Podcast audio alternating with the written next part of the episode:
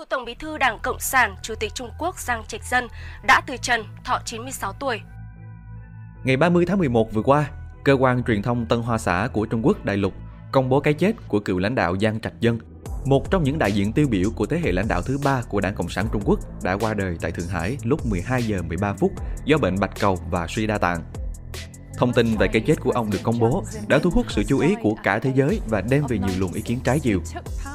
Các nhà lãnh đạo Trung Quốc và những người ủng hộ Bắc Kinh thì thương tiếc cho sự ra đi Giang Trạch Dân, một người đã có nhiều đóng góp to lớn cho sự lớn mạnh của Đảng Cộng sản Trung Quốc nói riêng cũng như Trung Quốc đại lục nói chung. Nhưng những cộng đồng người Hoa và phương Tây trên mạng xã hội lại khác.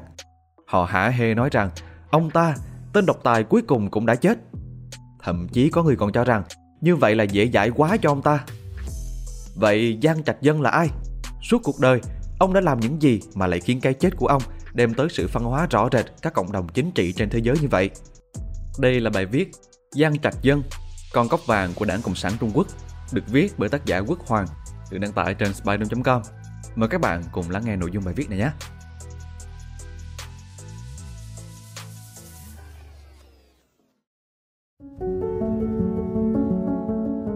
Tiểu sử đầu đời Giang Trạch Dân sinh ngày 17 tháng 8 năm 1926 tại thành phố cấp quận Dương Châu, tỉnh Giang Tô, Trung Quốc đại lục. Tổ tiên ông trước đó nhiều đời định cư tại thôn Giang, huyện Tinh Đức, tỉnh An Huy, một vùng đất sản sinh ra nhiều trí thức và học giả nổi tiếng trong lịch sử Trung Quốc. Bản thân gia đình Giang Trạch Dân cũng có truyền thống khoa bản nhiều đời. Giang Trạch Dân lớn lên trong những năm Nhật Bản bắt đầu quá trình xâm lược Trung Quốc từ năm 1931 đến năm 1945. Khi đó, xã hội Giang Tô đang trải qua một quá trình chuyển đổi mạnh mẽ giữa nền kinh tế nông nghiệp truyền thống và nền kinh tế công nghiệp hóa hiện đại. Bởi vậy, nơi đây cũng là một trong những khu vực có tình trạng hỗn loạn chính trị bậc nhất Trung Quốc. Khi còn là một đứa trẻ, cuộc sống của Giang Trạch Dân được hưởng lợi rất nhiều từ địa vị và tài sản của ông nội mình, một thầy thuốc đông y nổi tiếng và cũng là một nhà buôn giàu có. Cha của ông là một kỹ sư được đào tạo làm việc trong một tập đoàn kiểu phương Tây. Điều này cũng mang lại luồng tư tưởng cởi mở, cấp tiến hơn cho gia đình ông. Tuy nhiên, ảnh hưởng lớn nhất tới Giang Trạch Dân có lẽ là người chú ruột và cũng là cha nuôi của ông, Giang Thế Hầu. Thế Hầu đã tham gia Đảng Cộng sản Trung Quốc từ rất sớm và giữ một vị trí khá quan trọng tại tổ chức địa phương, từng bị chính quyền quốc dân đảng bắt giữ vì tội tiên truyền chống phá nhà nước. Năm 1939, Thế Hầu hy sinh khi trong một trận chiến với quân Nhật và được phong anh hùng lực lượng vũ trang, được coi là một người cảm tử vì cách mạng. Sau khi chú qua đời, Giang Trạch Dân trở thành người thừa kế của nhân vật này. Tất cả những điều trên đã ảnh hưởng rất lớn đến tư tưởng và đường lối của ông về sau. Bước đầu sự nghiệp Năm 1943, Giang Trạch Dân vào trường Đại học Trung ương Quốc gia tại vùng Nam Kinh dưới sự chiếm đóng của quân Nhật trước khi chuyển sang Đại học Giao thông Thượng Hải. Theo học ở đây, Giang Trạch Dân được đào tạo về ngành điện lực, một ngành mà sau này liên quan tương đối mật thiết tới chức vụ thời kỳ đầu của ông. Năm 1947, Giang Trạch Dân tốt nghiệp với tấm bằng kỹ sư. Và tất nhiên, tiếp bước người chú của mình, ông gia nhập Đảng Cộng sản Trung Quốc rất sớm, khi còn đang là sinh viên năm ba. Tuy nhiên, khác với sự hăng hái trong công cuộc cách mạng của chú mình, Giang Trạch Dân có rất ít đóng góp cho tổ chức vào giai đoạn này, nếu không muốn nói là thờ ơ và chỉ tham gia để thừa kế sự ảnh hưởng của người chú để lại. Năm 1949, cuộc nội chiến Trung Quốc kết thúc với chiến thắng sau cùng thuộc về Đảng Cộng sản Trung Quốc. Ngay khi nước Cộng hòa Nhân dân Trung Hoa được thành lập, cả Trung Quốc rơi vào tình trạng thiếu hụt nhân lực quản lý trầm trọng. Lý do cho việc này có hai nguyên nhân. Đầu tiên, đại đa số những người tham gia Đảng Cộng sản Trung Quốc chỉ là nông dân, phần lớn trong số đó mù chữ. Những người biết chữ cũng chỉ một phần rất nhỏ được đào tạo chuyên sâu, đủ tiêu chuẩn để tham gia vào những bộ máy quản lý quan liêu phức tạp ở trung ương và địa phương. Thứ hai, Đảng Cộng sản Trung Quốc đã làm phức tạp thêm những thách thức quản lý của mình khi quốc hữu hóa hàng ngàn công ty công nghiệp ngay sau năm 1949, dẫn đến sự bỏ trốn của hàng loạt tri thức vì lo sợ sẽ bị thanh trừng trong tương lai. Để giải quyết tình trạng này, Đảng Cộng sản Trung Quốc ngay lập tức đẩy những đảng viên tốt nghiệp đại học và thậm chí cả những đội viên tốt nghiệp trung học đã gia nhập đảng trước năm 1949 vào các vị trí quyền lực. Đây là lúc hành trình thăng tiến của Giang Trạch Dân bắt đầu. Với tấm bằng kỹ sư của một trường đại học danh giá, Giang Trạch Dân được thăng làm kỹ sư trưởng tại nhà máy thực phẩm Di Minh, Thượng Hải số 1, nơi mà ông từng làm việc trước đây. Sau đó, trong một thời gian ngắn, ông liên tiếp giữ các chức vụ như phó giám đốc thứ nhất của nhà máy thực phẩm kể trên, sau đó là phó giám đốc thứ nhất nhà máy xà phòng Thượng Hải. Kế đến là trưởng phòng điện của chi nhánh thiết kế số 2 Thượng Hải của Bộ Công nghiệp Máy móc đầu tiên. Trong sự thân tiến thần tốc này, mối quan hệ của người chú đã mất của Giang Trạch Dân với một cán bộ trong Tân Tứ Quân là Uông Đạo Hàm đóng vai trò rất lớn. Lúc này, Đạo Hàm đã là một nhân vật đầy quyền lực trong hệ thống chính trị Đảng Cộng sản Trung Quốc, được giao phụ trách công cuộc phát triển công nghiệp toàn miền Đông Đại Lục. Người này đã cất nhắc con trai nuôi của bản thân mình một cách triệt để, giúp Giang Trạch Dân, khi đó chỉ mới ngoài 20 tuổi, trở thành một cán bộ nổi bật. Sự nâng đỡ này cũng đã khiến cho Giang Trạch Dân gắn kết sâu sắc với các phe cánh chính trị xuất thân Tân Tứ Quân trong suốt phần còn lại của sự nghiệp. Tháng 11 năm 1954, dưới sự tiến cử của Uông Đạo Hàm, Giang Trạch Dân được thuyên chuyển tới làm quản lý tại xưởng ô tô thứ nhất, một dự án công nghiệp do Liên Xô hỗ trợ Bộ Quản lý Trường Xuân. Tuy nhiên, do yêu cầu kỹ thuật cao nên một số nhân viên quản lý của dự án này được cử sang Liên Xô du học. Giang Trạch Dân sau đó nghiễm nhiên có một chân đi du học tại nhà máy ô tô Stalin ở thủ đô Moscow, Liên bang Xô Viết. Chỉ hơn một năm sau, mùa xuân năm 1956, Giang Trạch Dân trở về và lập tức được bổ nhiệm vào một vị trí cấp cao trong dự án và làm việc ở nhiều vị trí cấp cao tại xưởng ô tô thứ nhất trong suốt vài năm tiếp theo. Thời gian này, ông trở nên thân thiết với các lãnh đạo khác của Bộ Công nghiệp Máy thứ nhất Trung Quốc, những người sẽ trở thành hậu thuẫn đắc lực của ông về sau.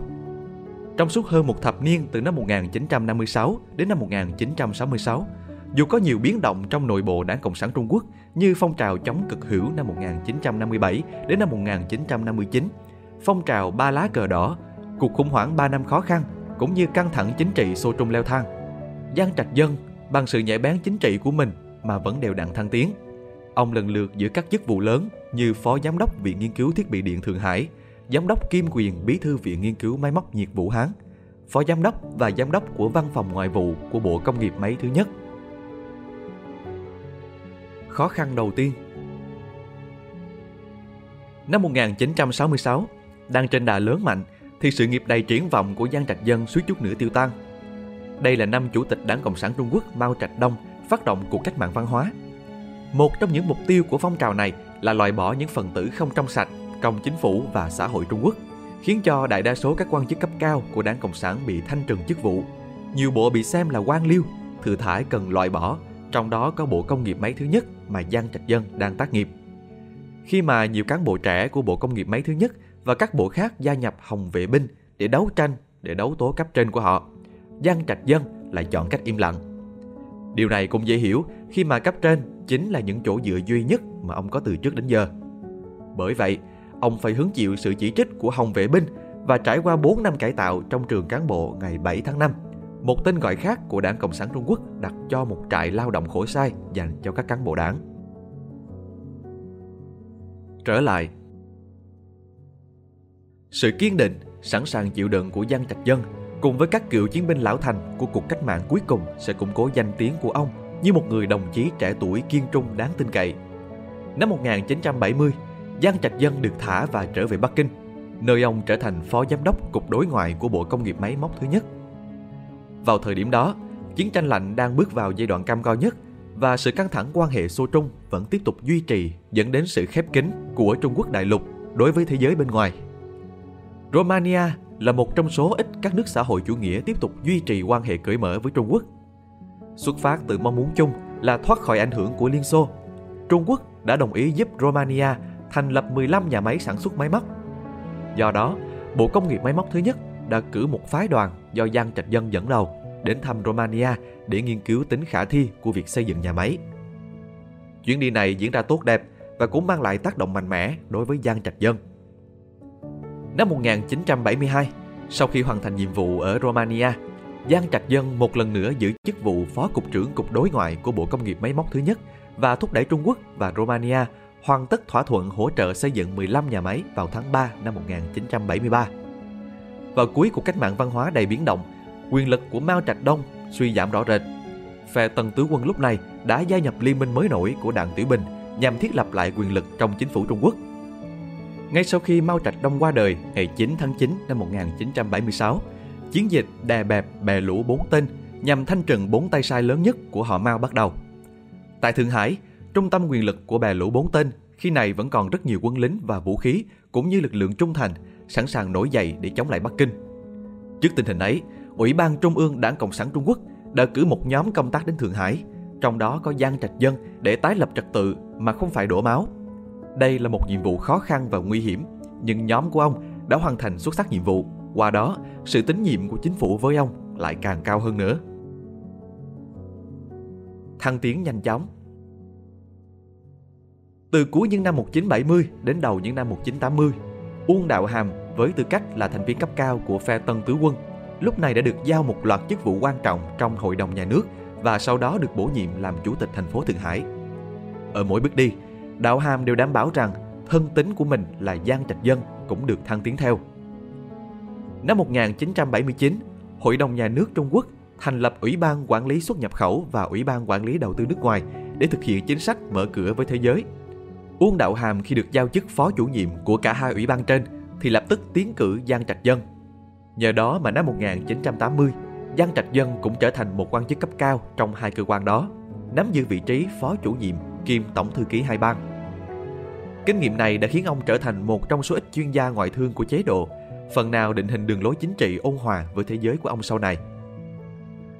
Tháng 3 năm 1982, chính phủ Trung Quốc tiếp tục tiến hành cải cách thể chế, sáp nhập hai ủy ban trên với một số bộ và ủy ban khác để thành lập Bộ Kinh tế Đối ngoại và Thương mại. Giang Trạch Dân nhờ sức ảnh hưởng của mình tiếp tục được bổ nhiệm lại làm Thứ trưởng thứ nhất kiêm Phó Bí thư Đảng ủy của Bộ Công nghiệp Điện tử mới thành lập vào tháng 5 cùng năm. Sang tới tháng 9, ông được bầu làm ủy viên Ban chấp hành Trung ương khóa 12 tại Đại hội đại biểu toàn quốc lần thứ 12 của Đảng Cộng sản Trung Quốc. Đến tháng 6 năm 1983, Giang Trạch Dân được thăng chức Bộ trưởng Bộ Công nghiệp Điện tử kiêm Bí thư Đảng đoàn Trung Quốc.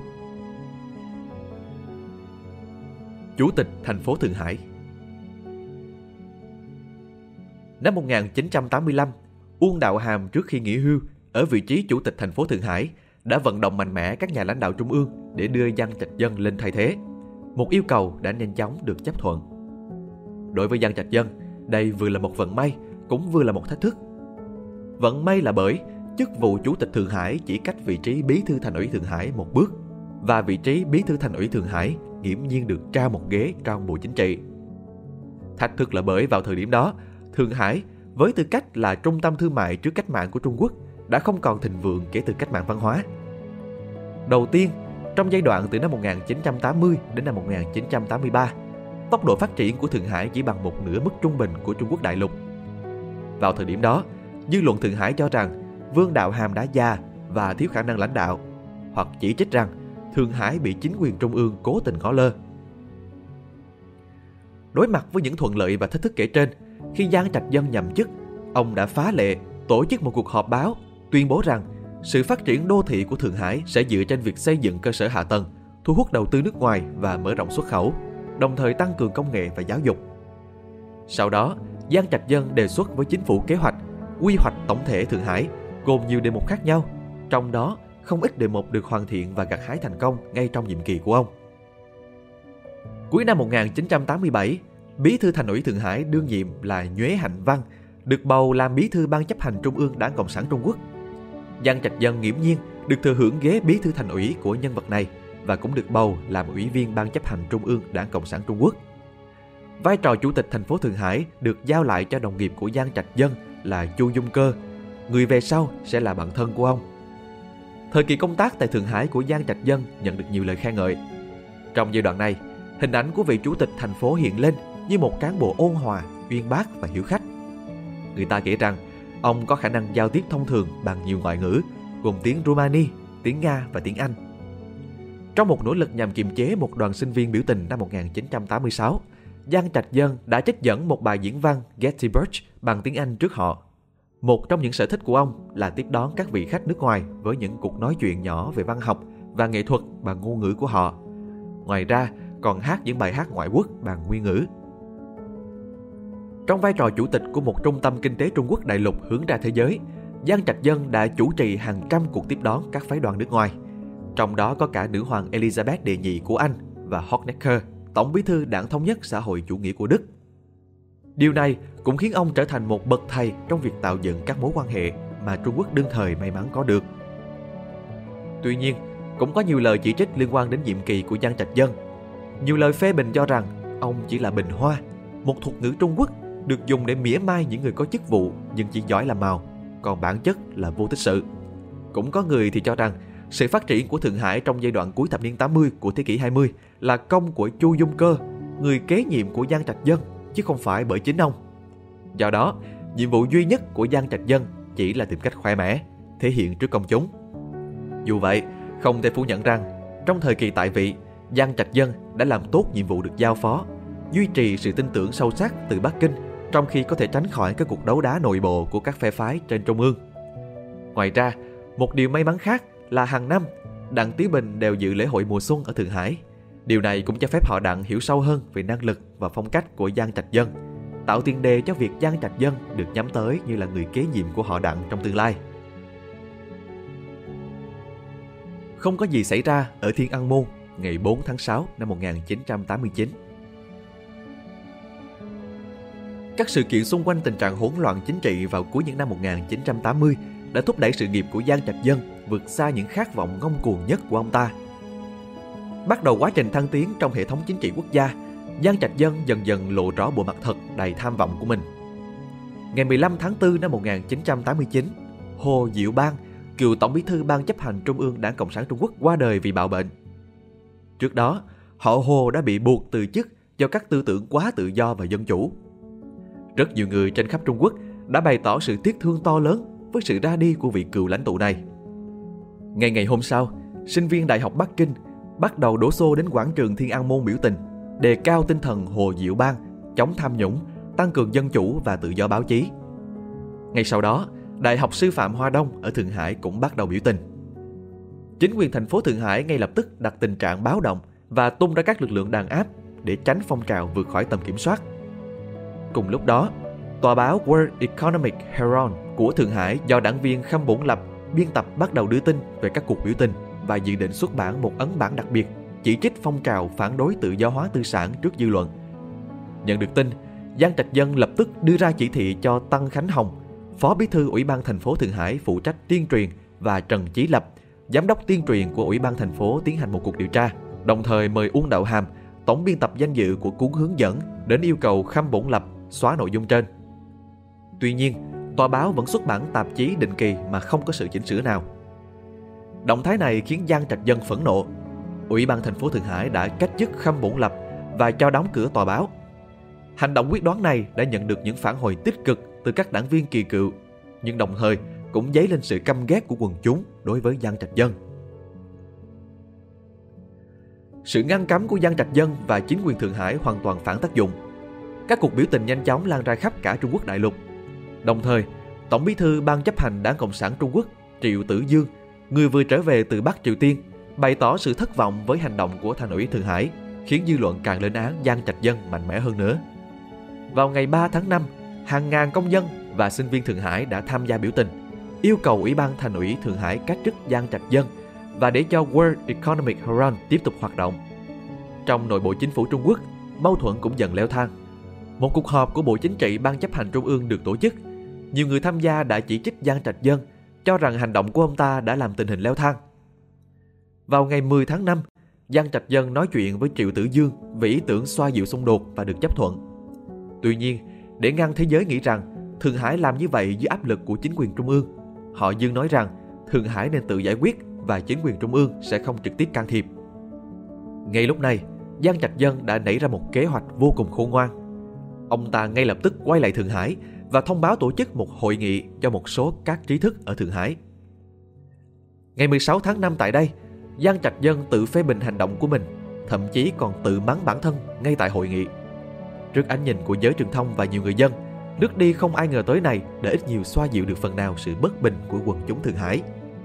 Sau đó, lịch sử diễn ra như chúng ta đã biết. Trong khi sự kiện đàn áp biểu tình tại Bắc Kinh diễn ra vô cùng đẫm máu, thì các cuộc giải tán biểu tình cùng thời điểm tại Thượng Hải được diễn ra tương đối hòa bình và có ít thương vong hơn hẳn. Đây có lẽ là một thành công đáng ghi nhận của Giang Trạch Dân, đồng thời một lần nữa cũng minh chứng cho khả năng ứng biến cực kỳ nhạy bén của ông ta trên chính trường. Bước tới vị trí đỉnh cao Sau khi buộc phải ban bố thiết quân luật để giải quyết triệt để vấn đề biểu tình tại Bắc Kinh, Đặng Tiểu Bình đã không còn đặt niềm tin vào Triệu Tử Dương nữa. Đường lối ôn hòa quá mức của ông được xem như hành vi cố tình dung túng cho những thành phần phản loạn. Đây là một cơ hội trời ban cho một ủy viên Bộ Chính trị mới được bổ nhiệm như Giang Trạch Dân. Vào một thời điểm nào đó trong tháng 5 năm 1989, Giang Trạch Dân với sự hỗ trợ từ phe Tân Tứ Quân và các đồng minh của nó và được củng cố bởi uy tín của chính ông với tư cách là một chuyên gia ngoại thương đã trở thành người kế vị được lựa chọn thay cho họ Dương bị thất sủng. Nhiều người cho rằng có lẽ Đặng Tiểu Bình đã có thể ủng hộ một ứng cử viên khác làm tổng bí thư mới của đảng. Nhưng sự thất bại trong hai lựa chọn trước đó là Hồ Diệu Bang và Triệu Tử Dương đã buộc họ đảng này phải chấp nhận Giang Trạch Dân, người có được sự đồng tình của đông đảo đảng viên khác. Ngày 23 tháng 6 năm 1989, trong phiên họp toàn thể lần thứ tư của Ủy ban Trung ương Đảng Cộng sản Trung Quốc khóa 13, Tổng bí thư Đảng Cộng sản Trung Quốc đương nhiệm là Triệu Tử Dương đã bị bãi bỏ mọi chức trong và ngoài đảng do các đường lối sai lầm. Đồng thời, cũng trong phiên họp này, Giang Trạch Dân được giới lãnh đạo chọn làm ứng cử viên thay cho Lý Thụy Hoàng, Lý Bằng, Trần Vân và những vị lãnh đạo già cả khác để trở thành tổng bí thư.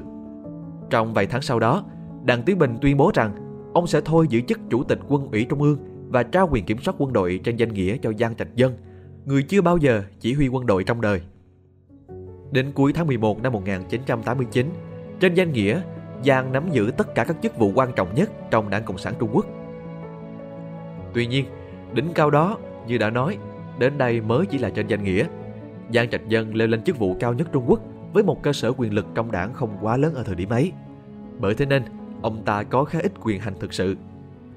Nhiều người, đặc biệt là truyền thông phương Tây thời đó, thường xuyên khẳng định rằng ông chỉ là một nhân vật chuyển tiếp tạm thời trước khi một chính phủ kế tục ổn định hơn của Đảng Tiểu Bình xuất hiện. Bởi sự yếu thế ấy, Giang Trạch Dân đã lên kế hoạch để Đặng Tiểu Bình làm hậu thuẫn cho mình trong những năm đầu cầm quyền. Với kế hoạch ấy, ông ta đã khéo léo triệt hạ các phe cánh khác trong đảng khi cùng các đồng minh tố giác họ với Đặng Tiểu Bình. Trong vòng 3 năm, họ Đặng đã dần dần chuyển hết quyền lực trong đảng và nhà nước Trung Quốc cho Giang Trạch Dân. Đồng thời, trong quá trình trước và sau khi lấy được lòng tin của Đặng Tiểu Bình, ông ta cũng từ từ tìm cách bổ nhiệm nhiều người thân tín. Trước tiên là ở Thượng Hải và sau đó là trong cơ quan chính phủ Ông cũng xóa bỏ Ủy ban Cố vấn Trung ương, một cơ quan cố vấn gồm các vị lãnh đạo cách mạng và cả nhằm tập trung quyền lực. Tuy nhiên, trong giai đoạn đầu nắm quyền, do thay đổi môi trường làm việc có phần quá đột ngột mà Giang Trạch Dân cũng mắc phải nhiều sai sót. Vốn được coi là người có quan điểm tân bảo thủ, Giang Trạch Dân chống tự do hóa tư sản, một thuật ngữ được Đảng Cộng sản Trung Quốc sử dụng để chỉ định hướng chính trị phổ biến của nền dân chủ đại diện phương Tây hoặc văn hóa đại chúng phương Tây chủ đạo. Do đó, ông cũng không chủ trương đổi mới nền kinh tế theo đường lối phương Tây. Tuy nhiên, dù cũng là một người chống tự do hóa tư sản, lại cho rằng phương pháp duy nhất để Đảng Cộng sản tiếp tục nắm quyền cai trị Trung Quốc là đi theo con đường cải cách kinh tế và hiện đại hóa, và vì thế có quan điểm trái ngược Giang Trạch Dân. Giang Trạch Dân biết điều này, nhưng nhiều năm phục vụ trong khu vực nhà nước đã khiến ông ngần ngại thay đổi quan điểm. Năm 1991, Trước sự sụp đổ liên tiếp của các nước xã hội chủ nghĩa trên khắp thế giới, Đặng Tiểu Bình đã thúc giục nhà nước nhanh chóng bãi bỏ quy định đối với kinh tế kế hoạch hóa tập trung của Trung Quốc, đặt gian Trạch Dân vào một tình thế khó xử. Ông dạy dặt tán thành lời kêu gọi của họ Đặng, người đang hậu thuẫn cho chính mình. Đây là một động thái lộ rõ vẻ miễn cưỡng, khiến ông phải hứng chịu vô số lời chỉ trích gay gắt từ cả đồng minh lẫn các đối thủ chính trị. Ngay lập tức, Đặng Tiểu Bình đã có một động thái khẳng định lại quyền lực thực sự đối với Giang Trạch Dân – Năm 1992, trong chuyến đi thăm miền Nam Trung Quốc, họ đặng đã tinh tế tổ chức một cuộc họp mặt với nhiều lãnh đạo quân sự cấp cao mà không có mặt Giang Trạch Dân. Trong cuộc họp, Đặng Tứ Bình đã gợi ý rằng tốc độ cải cách rất trì trệ và giới lãnh đạo trung ương, đại diện là Giang Trạch Dân phải chịu trách nhiệm chính. Đồng thời, họ đặng còn đe dọa rằng nếu ai không chấp nhận cải cách thì hãy từ chức. Quân đội và nhân dân rất sẵn lòng để đón những nhà lãnh đạo mới. Điều này đã làm gia tăng lời chỉ trích sự lãnh đạo của chính quyền Giang Trạch Dân. Sau chuyến thăm ấy, Giang Trạch Dân trở nên cẩn thận hơn và hoàn toàn tuân thủ các cải cách của Đảng Tiểu Bình. Ông công khai thay đổi quan điểm trên tờ Nhân dân Nhật Báo và nhiệt liệt tán thành quan điểm mới. Sự thay đổi nhanh chóng này rõ ràng là biểu hiện của một kẻ cơ hội chính trị, đồng thời còn gieo rắc sự hoang mang giữa những người trung thành với Đảng Cộng sản Trung Quốc. Họ hoàn toàn quay cuồng, không thể hiểu được về hướng đi thực sự của đảng hay những gì đảng thực sự tin tưởng. Nhận thấy hành động quay xe quá đột ngột của mình có thể tạo tiền đề cho sự thất sủng trong tương lai. tháng 10 năm 1992, dựa theo quan điểm mới, Giang Trạch Dân phát minh ra thuật ngữ kinh tế thị trường định hướng xã hội chủ nghĩa. Đây là một tuyên bố bề ngoài có vẻ nghịch lý, nhưng bên trong lại hết sức thuyết phục. Mục đích là đặt vấn đề của sự chuyển đổi nền kinh tế kế hoạch hóa tập trung của Trung Quốc sang một nền kinh tế thị trường tư bản có sự quản lý của nhà nước chuẩn bị diễn ra trong tương lai. Tức là nền kinh tế sẽ theo đường lối tư bản, trong khi nhà nước sẽ tiếp tục được lãnh đạo bởi đảng Cộng sản. Đây là một bước tiến vĩ đại của chủ trương chủ nghĩa xã hội mang màu sắc Trung Quốc mà Đặng Tiểu Bình luôn tâm niệm. Hành động này của Giang Trạch Dân khiến họ Đặng vô cùng hài lòng, hoàn toàn đặt niềm tin vào ông. Tháng 3 năm 1993, Giang Trạch Dân đắc cử vị trí Chủ tịch nước Trung Quốc. Con đường công danh sự nghiệp tưởng chừng không thể rộng hơn nữa của Giang Trạch Dân lại thêm lớn. Ngày 17 tháng 11 năm 1994, Giang Trạch Dân đến thăm Hoa Kỳ và có một cuộc hội đàm với Tổng thống Hoa Kỳ Clinton. Tuy cuộc gặp mặt đầu tiên giữa hai bên rất hình thức và không hiệu quả, nhưng về mặt khách quan, nó cũng đánh dấu và thúc đẩy giao lưu giữa hai bên. Tháng 9 cùng năm, ông đến thăm Nga, Ukraine và Pháp, xác định Trung Quốc và Nga sẽ thiết lập quan hệ đối tác mang tính xây dựng và ký một loạt thỏa thuận về hợp tác quân sự và vấn đề phân định biên giới. Năm 1995, sau khi vụ án cán bộ tham nhũng Vương Bảo Sâm tự sát bùng nổ trên truyền thông, Giang Trạch Dân đã nhân cơ hội này tiến hành công cuộc điều tra tham nhũng trong hệ thống chính quyền, qua đó thanh trần được rất nhiều thành phần tham ô. Đồng thời, qua quá trình này, uy thế của Giang Trạch Dân lại được nâng cao. Năm 1995, Tổng thống Lý Đăng Huy của Trung Hoa Dân Quốc Đài Loan đến thăm Hoa Kỳ khiến giới chức Trung Quốc lại được một phen rúng động. Suốt cuộc đời, Đặng Tiểu Bình là một người có tư tưởng rất cực đoan về vấn đề chủ quyền Đài Loan và mối quan hệ giữa Đài Loan và Mỹ. Kế thừa và phát huy quan điểm ấy, Giang Trạch Dân cũng thể hiện sự bất mãn thấy rõ khi sự kiện trên diễn ra. Ngay sau đó, Ủy ban Trung ương Đảng Cộng sản Trung Quốc do Giang Trạch Dân lãnh đạo đã thể hiện lập trường ngoại giao cứng rắn với Đài Loan và thúc đẩy các cuộc tập trận quân sự tại eo biển giữa hai nước, dẫn đến giai đoạn căng thẳng chính trị được gọi là khủng hoảng eo biển Đài Loan lần thứ ba. Đầu năm 1997, Đặng Tiểu Bình qua đời. Tại tăng lễ của họ Đặng, Giang Trạch Dân đã đọc bài điếu văn ca ngợi hết sức thống thiết và rơi những giọt nước mắt mà người Trung Quốc cho là nước mắt xấu hay nước mắt giả. Với cái chết của Đặng Tiểu Bình, Giang Trạch Dân chính thức hoàn toàn kiểm soát nền chính trị của Trung Quốc đại lục. Đỉnh cao tột cùng Sau khi nắm giữ ngôi vị độc tôn, Giang Trạch Dân đã thể hiện mục tiêu của mình trong điều hành Trung Quốc. Đó là sự ổn định của tiến trình phát triển kinh tế. Ông tin rằng một chính phủ ổn định có quyền lực tập trung tối cao sẽ là điều kiện tiên quyết và chấp nhận trì hoãn cải cách chính trị mà vốn dĩ nó là nguyên nhân gây ra rất nhiều vấn đề. Ngoài ra, kể từ năm 1996, Giang Trạch Dân bắt đầu đưa ra một loạt các biện pháp cải cách với giới truyền thông đang thuộc quyền quản lý của nhà nước. Mục đích là để tăng cường hạt nhân lãnh đạo dưới quyền mình và tranh thủ áp chế một số đối thủ chính trị. Việc tăng cường hình ảnh cá nhân trên các phương tiện truyền thông không được tán thành ở thời Đặng Tiểu Bình và cũng không hề có ở thời Mao Trạch Đông và Hoa Quốc Phong hồi cuối thập niên 1970. Trên tờ Nhân dân Nhật báo và bản tin lúc 7 giờ sáng của kênh CCTV One đều có các sự kiện liên quan tới ông ta. Việc này kéo dài cho tới khi Hồ Cẩm Đào đưa ra những thay đổi trong quản lý truyền thông năm 2006. Giang Trạch Dân thường sử dụng tiếng nước ngoài trên các ống kính truyền thông phương Tây, dù không phải lúc nào cũng trôi chảy Tại trường đảng của Đảng Cộng sản Trung Quốc ngày 29 tháng 5 năm 1997, trong bài phát biểu tại lễ tốt nghiệp của sinh viên, ông đã trình bày một cách có hệ thống triết lý lãnh đạo quốc gia của mình, đồng thời thẳng thừng phê phán tác hại của chủ nghĩa cánh tả và nêu rõ tầm quan trọng của kiên trì và đi sâu cải cách, mở cửa, thấm nhuần tư tưởng xu thế kinh tế thị trường. Ngày 1 tháng 7 cùng năm, nhờ sự xúc tiến ngoại giao trong một khoảng thời gian dài trước đó, Vương quốc Anh chấm dứt chính quyền thuộc địa Hồng Kông và chuyển quyền kiểm soát vùng lãnh thổ này cho Trung Quốc – Giang Trạch Dân xem đây là một trong những thành tựu đáng ghi nhớ nhất cuộc đời mình. Còn người Hồng Kông thì cũng vì thế mà căm ghét ông. Đặc biệt là những cộng đồng người Hồng Kông đã rời khỏi nơi này trước khi cuộc chuyển giao diễn ra. Hai tháng sau, ngày 12 tháng 9, Đại hội đại biểu toàn quốc Đảng Cộng sản Trung Quốc lần thứ 15 được tổ chức. Tại đại hội, Giang Trạch Dân đã đề xuất hai mục tiêu trăm năm, xem xét ba lý thuyết thuận lợi và nhấn mạnh rằng Trung Quốc đang ở giai đoạn đầu của chủ nghĩa xã hội Đồng thời, tư tưởng Đặng Tiểu Bình cũng chính thức được đưa vào điều lệ đảng, góp phần làm vững chắc thêm nền móng của tiến trình cải cách kinh tế ông đã vạch ra trước đó. Tháng 3 năm 1998, kỳ họp đầu tiên của Đại hội đại biểu Nhân dân Toàn quốc Trung Hoa lần thứ 9 được tổ chức tại Bắc Kinh. Với 2.882 phiếu thuận, 4 phiếu chống và 3 phiếu trắng, Giang Trạch Dân tái đắc cử chức chủ tịch nước với tỷ lệ lá phiếu lên tới 96,69%. Các thân tín của ông cũng đắc cử vào các vị trí quan trọng tại Trung ương. Chính phủ mới này đã góp phần giúp cho các chính sách của Giang Trạch Dân mới mẻ hơn và mạnh mẽ hơn bao giờ hết. Một trong những mục tiêu sau khi tái đắc cử của Giang Trạch Dân là tách rời quân đội và nền kinh tế. Đến cuối năm 1998, tất cả các doanh nghiệp đang hoạt động do quân đội và cảnh sát vũ trang điều hành đã được tách rời khỏi chủ quản. Quân đội và cảnh sát vũ trang chính thức rút khỏi lĩnh vực thương mại. Đây là một bước đi khá khôn ngoan của Giang Trạch Dân khi trực tiếp cắt giảm quyền lực của giới quân đội thông qua vô hiệu hóa khả năng tham gia thị trường của họ, từ đó giảm thiểu nguy cơ quân đội gây dựng kinh tế để tiến hành đảo chính trong tương lai, cũng như ngăn không cho các lực lượng quân sự có thể sử dụng kinh tế làm sức ép lên chính quyền. Năm 1999, NATO do Hoa Kỳ lãnh đạo đã đánh bom Đại sứ quán Trung Quốc tại Belgrade, thủ đô của Cộng hòa Liên bang Nam Tư trong chiến tranh Kosovo. Lịch sử gọi đây là sự kiện ngày 8 tháng 5. Quốc hội Hoa Kỳ khi đó đã chủ động cáo buộc chính phủ Trung Quốc đánh cắp bí mật hạt nhân của Mỹ. Sự kiện ngày 8 tháng 5 đã gây ra các cuộc biểu tình chống Mỹ khắp Trung Quốc và công chúng chỉ trích thầm tệ Giang Trạch Dân rằng ông quá hèn nhát khi không có động thái cứng rắn nào với Mỹ.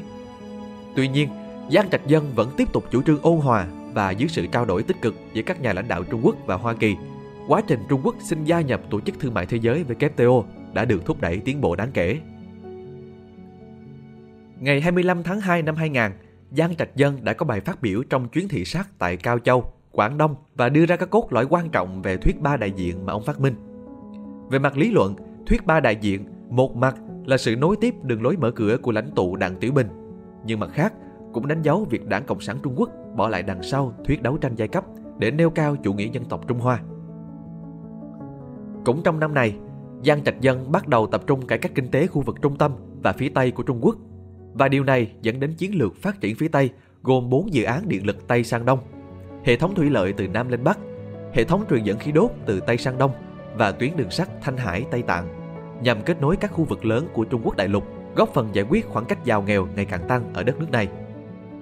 Tháng 9, Phó Chủ tịch Ủy ban Thường vụ Đại hội đại biểu Nhân dân toàn quốc khi ấy là Thành Khắc Kiệt bị kết án tử hình vì tội tham nhũng. Đây là quan chức cao cấp nhất trong lịch sử Đảng Cộng sản Trung Quốc từng bị kết án tử hình vì tội tham nhũng cho đến thời điểm ấy. Sự kiện này cũng có mạnh mẽ uy tín của Giang Trạch Dân với công chúng trong vai trò là một lãnh đạo thanh liêm, quyết tâm bài trừ nạn tham nhũng trong chính phủ. Ngày 27 tháng 10, trong một cuộc gặp với giới phóng viên Hồng Kông, khi được hỏi về hành động rõ ràng kiểu mệnh lệnh triều đình của chính phủ đại lục trong việc ủng hộ Đổng Kiến Hoa tranh cử chức chủ tịch hành pháp Hồng Kông, Giang Trạch Dân đã vô cùng giận dữ. Ông ta trợn mắt, ngoác miệng và giơ cao hai tay trước khi gọi các nhà báo Hồng Kông một cách bất lịch sự là too young, too simple, sometimes naive. Quá non nớt, quá đơn giản, thỉnh thoảng ngờ nghịch. Sự kiện này đã được phát trên truyền hình Hồng Kông buổi tối hôm đó và được coi là một scandal ở bên ngoài Trung Quốc đại lục. Trong khi người dân Trung Quốc đại lục xem đó như một khoảnh khắc hài hước của ông, thì người dân Hồng Kông lại ngược lại. Họ trở nên vô cùng căm ghét Giang Trạch Dân vì cho rằng ông không giữ thái độ đúng mực của một chính trị gia. Đã vậy, lại còn thiếu tôn trọng sâu sắc đối với người Hồng Kông. Biệt danh con cốc, cư dân mạng đặt cho Giang Trạch Dân có lẽ bắt đầu trở nên phổ biến từ khi này. Vào ngày 1 tháng 7 năm 2001, Giang Trạch Dân đã có bài phát biểu tại lễ kỷ niệm 80 năm ngày thành lập Đảng Cộng sản Trung Quốc. Tại đây, ông đề xuất cho phép các doanh nhân tư nhân gia nhập đảng và nhận được nhiều phản hồi tán đồng. Ngày 11 tháng 9, nước Mỹ bị khủng bố tấn công. Giang Trạch Dân đã chủ động gửi điện chia buồn tới Tổng thống Bush sau sự cố. Hành động này của ông đã được quốc tế đánh giá tích cực. Ngày 11 tháng 12, sau nhiều năm chờ đợi, thì Trung Quốc cuối cùng cũng gia nhập thành công WTO. Những nỗ lực của Giang Trạch Dân và Đảng Cộng sản Trung Quốc có thể nói là đã được đền đáp xứng đáng. Rút khỏi quyền lực Khi đang ở trên đỉnh cao của quyền lực, ngày 15 tháng 11 năm 2002, tại phiên họp Ban chấp hành Trung ương Đảng Cộng sản Trung Quốc khóa 16, Giang Trạch Dân bất ngờ chủ động rời khỏi hai chức vụ quyền lực cao nhất là Tổng bí thư Ban chấp hành Trung ương Đảng Cộng sản Trung Quốc và Ủy viên Chính phủ. Người kế nhiệm ông là Ủy ban Thường vụ Bộ Chính trị của Ủy ban Trung ương Hồ Cẩm Đào. Lý giải cho sự rút lui đột ngột khỏi chính trường này, nhiều người cho rằng Giang Trạch Dân, một người rất nhạy bén với những thay đổi của thời đại, đã nhận ra đến lúc mình phải lui bước để nhường lại cơ hội cho những thế hệ tiếp theo. Đồng thời cũng tạo ra một cú hạ cánh an toàn cho bản thân khi biết dừng lại ở đúng thời điểm vẫn còn đang trên đỉnh cao nhưng vẫn ngấp nghé phía bên kia sườn dốc. Nhiều thuyết âm mưu còn cho rằng Giang Trạch Dân biết trước về sự kiện SARS-CoV năm 2003 do chính phủ Trung Quốc có dính líu tới nguồn gốc của đại dịch nên đã chủ động đưa ra quyết định này. Dù vậy, những thuyết âm mưu như vậy chẳng phản ánh bất cứ sự thật nào ngoài sự nhạy bén chính trị của ông ta. Tất nhiên, dù đã rời khỏi hai vị trí quyền lực bậc nhất, nhưng Giang Trạch Dân vẫn còn nắm giữ chức Chủ tịch Quân ủy Trung ương, một vai trò không thể xem thường. Thuyết ba đại diện mà ông ta đã thảo luận trong một thời gian dài trong đảng, sau đó cũng đã được ghi vào điều lệ đảng Cộng sản Trung Quốc, càng tăng thêm độ lão thành cho danh tiếng của ông ta. Đến phiên họp đầu tiên của Đại hội đại biểu Nhân dân Toàn quốc lần thứ 10 năm 2003, Hồ Cẩm Đào trở thành Chủ tịch nước Trung Quốc. Ngày 14 tháng 3 năm 2004, lý thuyết ba đại diện chính thức được ghi vào hiến pháp của Cộng hòa Nhân dân Trung Hoa tại kỳ họp thứ hai của Đại hội đại biểu Nhân dân Toàn quốc khóa 10. Ngày 1 tháng 9 năm 2004, Giang Trạch Dân khi này đã 78 tuổi, gửi thư tới Bộ Chính trị của Ủy ban Trung ương Đảng Cộng sản Trung Quốc yêu cầu từ chức Chủ tịch Quân ủy Trung ương. Ngày 19 tháng 9, phiên họp toàn thể lần thứ tư của Ủy ban Trung ương Đảng Cộng sản Trung Quốc khóa 16 đã thông qua đơn từ chức của Giang Trạch Dân và quyết định Hồ Cẩm Đào sẽ lên thay.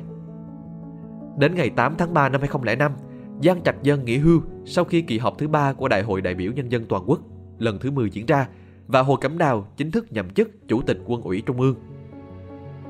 Từ thời điểm đó cho đến đầu năm 2022, dù đã nghỉ hưu, Giang Trạch Dân và các nhà lãnh đạo khác vẫn xuất hiện tại nhiều cuộc họp quan trọng hoặc các buổi lễ lớn của Đảng Cộng sản Trung Quốc và vẫn còn sức ảnh hưởng tương đối lớn tới bộ máy chính quyền.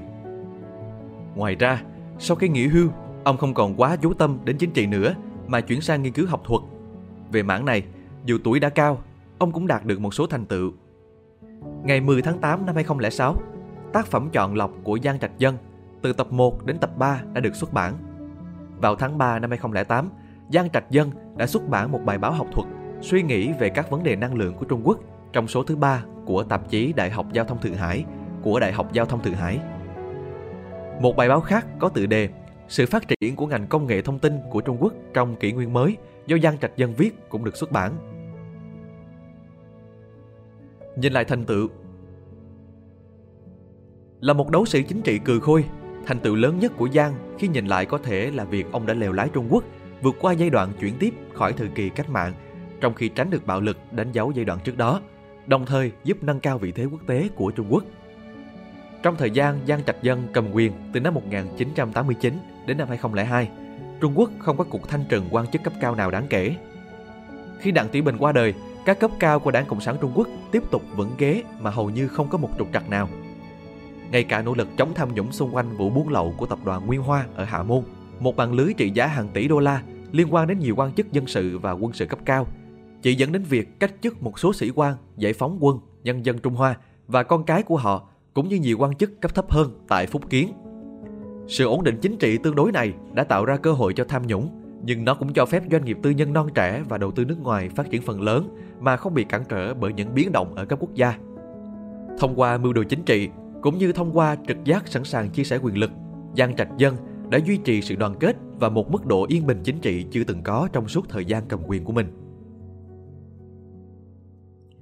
Giang Trạch Dân cũng là một người hết lòng trong công cuộc đưa kinh tế Trung Quốc vươn tầm thế giới. Ngoài việc tán thành lời kêu gọi bãi bỏ quy định bao cấp của Đặng Tiểu Bình, Giang Trạch Dân còn ủng hộ nỗ lực thành lập một đặc khu kinh tế tại Thượng Hải và cũng ủng hộ một đợt phân cấp tiền tệ trước khi lạm phát buộc ông phải hoãn kế hoạch. Quan trọng hơn, đối với sự phát triển của Trung Quốc trong những thập niên 1990 và đầu những năm 2000, đó là Giang Trạch Dân là người luôn ủng hộ đầu tư trực tiếp nước ngoài và ủng hộ các chính sách ưu đãi cho các nhà đầu tư nước ngoài bao gồm cả những người đến từ Đài Loan và Hồng Kông. Tuy nhiên, việc quá tập trung vào kinh tế đã dẫn tới sự mất cân bằng rõ rệt trong xã hội Trung Quốc.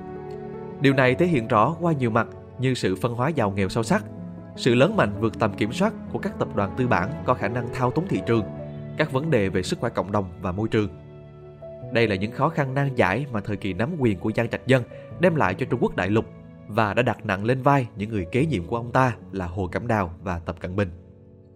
Nhiều người bi quan cho rằng một vài trong số đó có thể đã quá muộn để có thể giải quyết. Khi các cuộc đàm phán để Trung Quốc gia nhập WTO nóng lên vào cuối những năm 1990, Giang Trạch Dân đã thuyết phục các cử tri cốt lõi của mình trong khu vực nhà nước chấp nhận giảm đáng kể thuế suất để đổi lấy xuất khẩu tiềm năng cao hơn nhiều. Đây là một vụ mua bán khó khăn. Lợi nhuận xuất khẩu mới chủ yếu đến từ các nhà đầu tư nước ngoài và các công ty tư nhân chứ không phải khu vực nhà nước kém cạnh tranh. Tuy nhiên, áp lực từ Giang cũng như những hứa hẹn về những khoản trợ cấp lớn hơn đã chiến thắng và Trung Quốc thành công gia nhập WTO. Việc Trung Quốc gia nhập WTO đã gây ra căng thẳng trong khu vực nhà nước Trung Quốc, nhưng chắc chắn nó đã mang lại lợi ích cho toàn bộ Trung Quốc. Từ năm 2000 đến cuối năm 2019, xuất khẩu của Trung Quốc đã tăng gấp 10 lần từ 250 tỷ USD lên 2,5 nghìn tỷ USD. Thu nhập khả dụng bình quân đầu người cũng tăng hơn 8 lần trong cùng thời bình, cải thiện đáng kể cuộc sống của hàng trăm triệu người Trung Quốc, đặc biệt là những người sống ở thành phố. Từng là một nhà kỹ thuật cao cấp trong ngành công nghiệp điện tử của Trung Quốc, Giang Trạch Dân cũng hỗ trợ phần lớn cho ngành công nghiệp phần cứng và phần mềm của Trung Quốc, bao gồm cả các công ty do các nhà đầu tư tư nhân trong nước hoặc nước ngoài thành lập.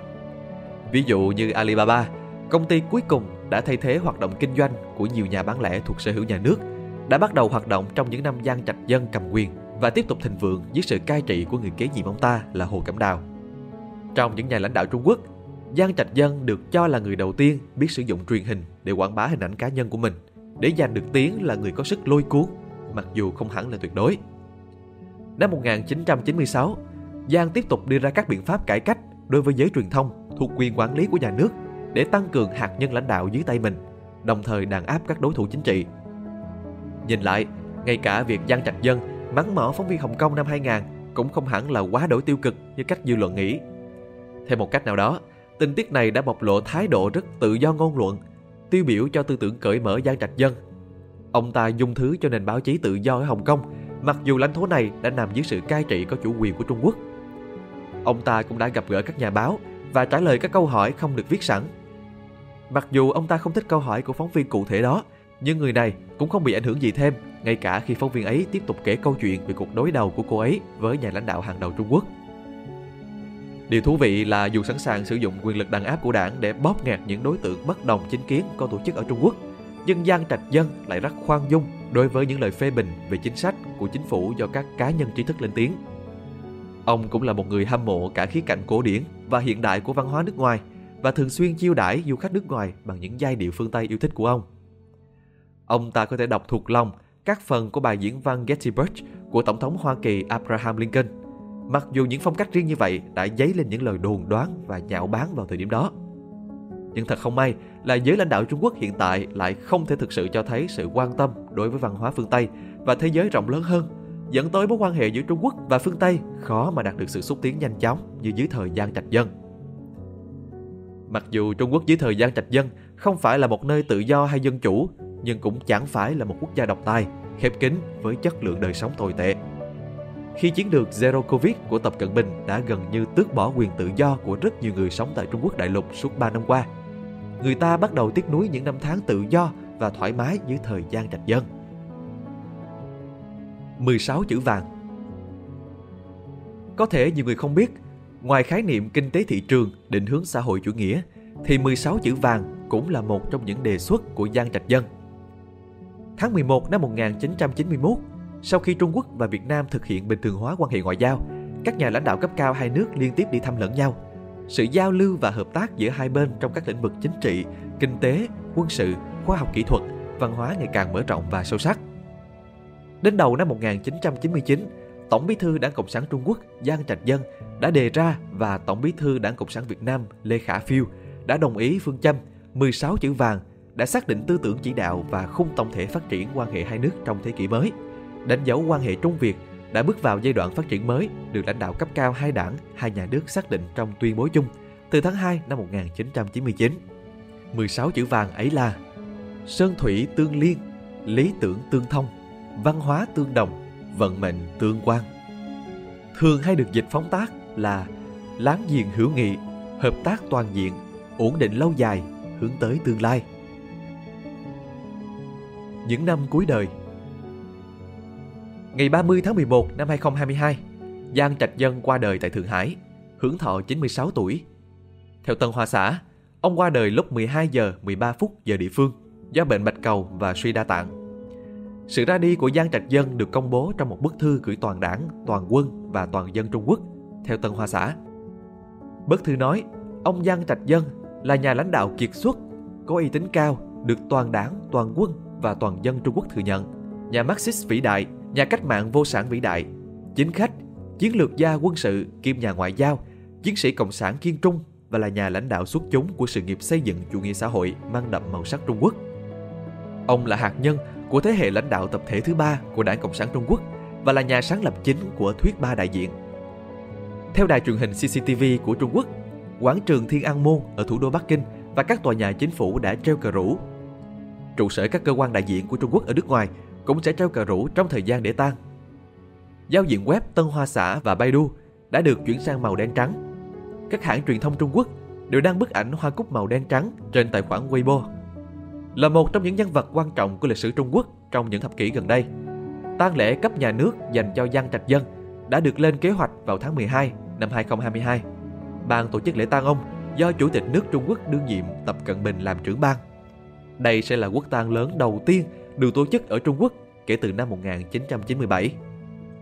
Cái chết của Giang là cái chết thứ tư trong số các nhà lãnh đạo lớn nhất thế giới qua đời vào năm 2022 sau Shinzo Abe, Mikhail Gorbachev và nữ hoàng Elizabeth đệ nhị.